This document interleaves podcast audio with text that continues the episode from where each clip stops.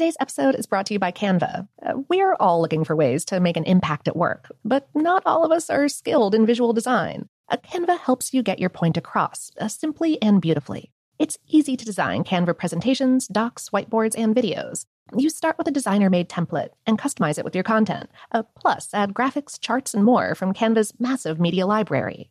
Whatever department you work in, Canva is perfect for any task sales decks, hiring docs, marketing brainstorms, employee videos, you name it. Anyone at work can design with Canva. Start designing today at canva.com. Designed for work. This episode is brought to you by Technically Speaking, an Intel podcast. When you think about the future, what kind of technology do you envision? Whatever the future holds, artificial intelligence will undoubtedly be at the heart of it all.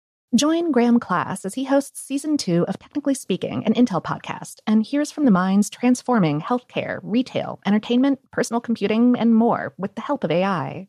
Tune in every other Tuesday and explore the latest technology that's changing our world today and creating a more accessible tomorrow. Listen to Technically Speaking, an Intel podcast on the iHeartRadio app, Apple Podcasts, or wherever you get your podcasts.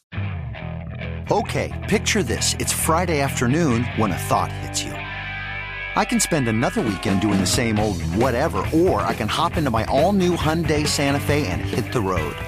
With available HTRAC, all wheel drive, and three row seating, my whole family can head deep into the wild. Conquer the weekend in the all new Hyundai Santa Fe. Visit HyundaiUSA.com or call 562 for more details. Hyundai, there's joy in every journey. I'm Katya Adler, host of The Global Story. Over the last 25 years, I've covered conflicts in the Middle East, political and economic crises in Europe, drug cartels in Mexico. Now I'm covering the stories behind the news all over the world in conversation with those who break it. Join me Monday to Friday to find out what's happening, why, and what it all means. Follow the global story from the BBC wherever you listen to podcasts.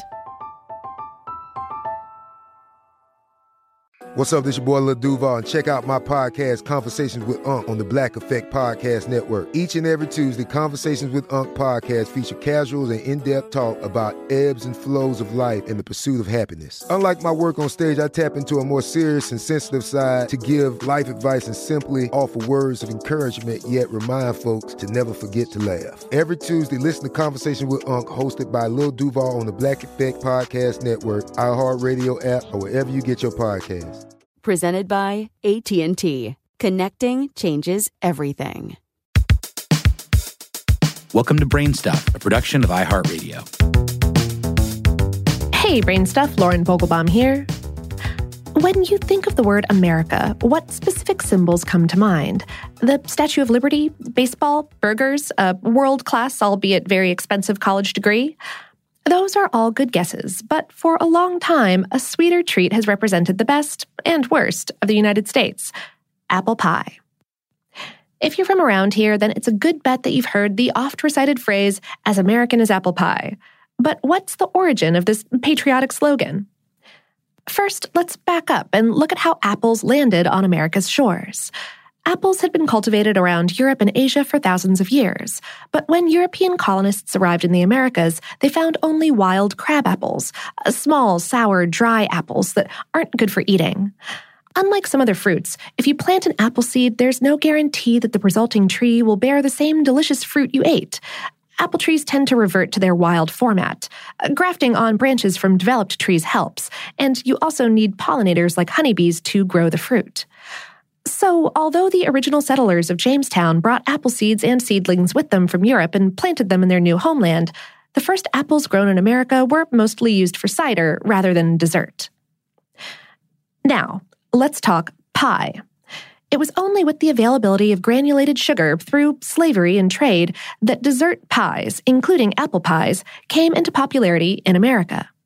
Despite the apple pie's common association with American pride, Europeans had actually gotten the whole pie thing down centuries before.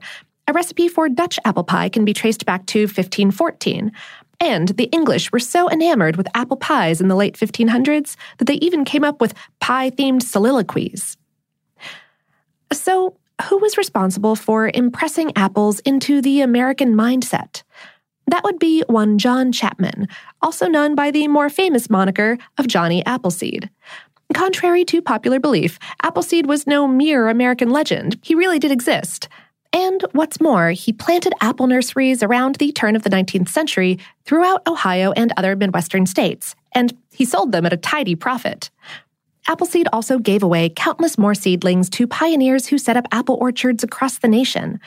He became legendary because he mostly walked. Estimates say somewhere around 10,000 miles over the course of his life, all barefoot and with nothing but a single knife for protection. He became a symbol of rugged individualism and frontier expansion.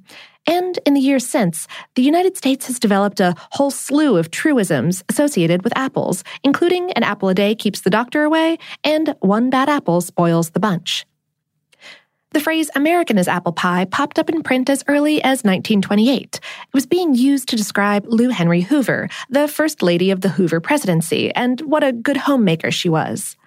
But it wasn't until World War II that apple pies really became stamped into the American consciousness as a patriotic pastry. By then, good apples had been common for a few generations, and the dish was thought of as homey and nostalgic. Due perhaps to a popular song titled Ma, I Miss Your Apple Pie, published in 1941, and due to apple pie being the most frequently served dessert at American military posts during the war, it became a bit of a meme for American soldiers to tell reporters that they were fighting for mom and apple pie. And boom, the apple pie became American. Given apple pie's strong associations with America, it's perhaps not surprising that it's not really a homegrown American product, but something baked overseas and brought to these shores. But since immigrants are a key component of the United States, there's perhaps no better symbol of America than this delicious dessert.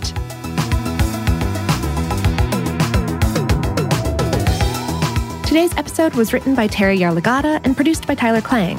Brainstuff is a production of iHeartRadio's How Stuff Works. For more on this and lots of other tasty topics, visit our home planet, howstuffworks.com. And for more podcasts from iHeartRadio, visit the iHeartRadio app, Apple Podcasts, or wherever you listen to your favorite shows.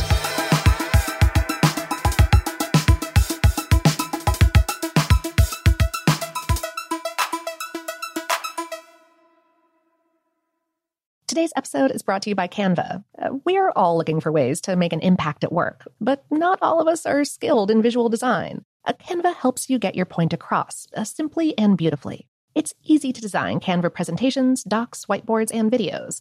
You start with a designer made template and customize it with your content. Uh, plus, add graphics, charts, and more from Canva's massive media library. Whatever department you work in, Canva is perfect for any task sales decks, hiring docs, marketing brainstorms, employee videos, you name it. Anyone at work can design with Canva. Start designing today at canva.com. Designed for work. I'm Katya Adler, host of The Global Story. Over the last 25 years, I've covered conflicts in the Middle East, political and economic crises in Europe, drug cartels in Mexico. Now I'm covering the stories behind the news all over the world in conversation with those who break it. Join me Monday to Friday to find out what's happening, why, and what it all means. Follow the global story from the BBC wherever you listen to podcasts.